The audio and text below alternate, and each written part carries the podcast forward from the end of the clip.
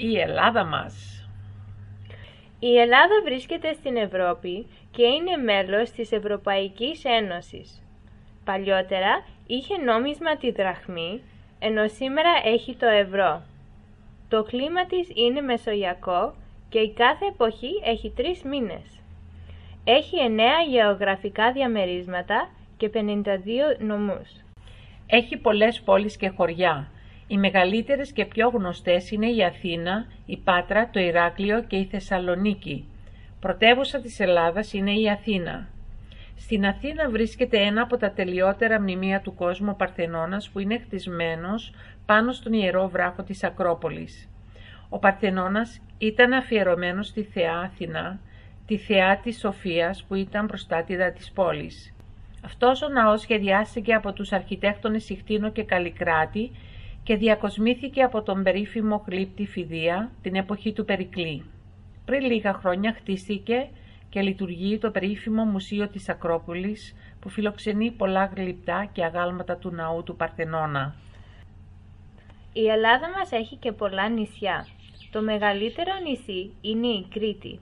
Μερικά άλλα νησιά είναι η Μύκονος, η Τίνος, η Άνδρος, η Ρόδος, η Ικαρία, η Κέρκυρα, η Ζάκυνθος και η παγκοσμίως γνωστή Σαντορίνη.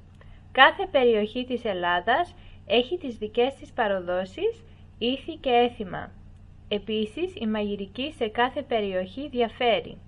Οι μυρωδιές και οι νοστιμιές από μέρος σε μέρος ξεχωρίζουν. Κάθε χωριό, κάθε πόλη, κάθε νησί κάνει τις δικές του γιορτές και πανηγύρια. Σε μερικά μέρη της Λέσβου διατηρούν το πανηγύρι του Ούζου και το πανηγύρι του Ταύρου. Πολλοί κόσμος πηγαίνει στα πανηγύρια για ψώνια και για να διασκεδάσει με φαγητό, χορό και τραγούδι.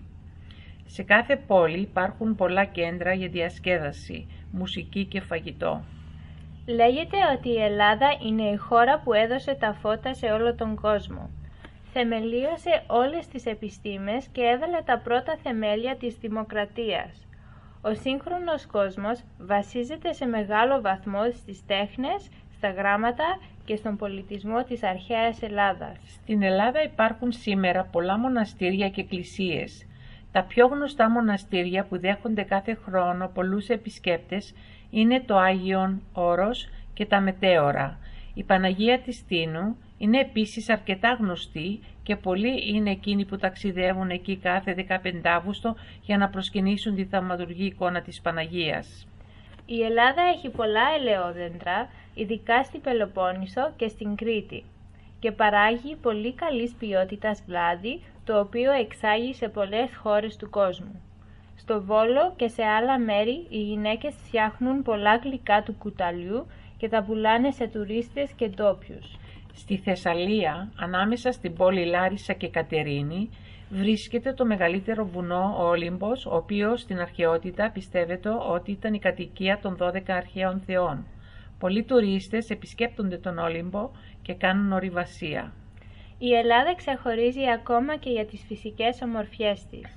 Περιτριγυρισμένη από θάλασσα, έχει πολλές όμορφες παραλίες και το θαυμάσιο μεσογειακό κλίμα τις κάνει πολύ ελκυστικές για τους τουρίστες.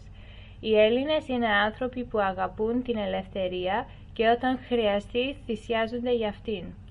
Αποτείναξαν τον Οθωμανικό ζυγό μετά από 400 χρόνια σκλαβιάς και στη νεότερη ιστορία έκαναν την ηρωική αντίσταση ενάντια στους Γερμανούς κατακτητές το Δεύτερο Παγκόσμιο Πόλεμο.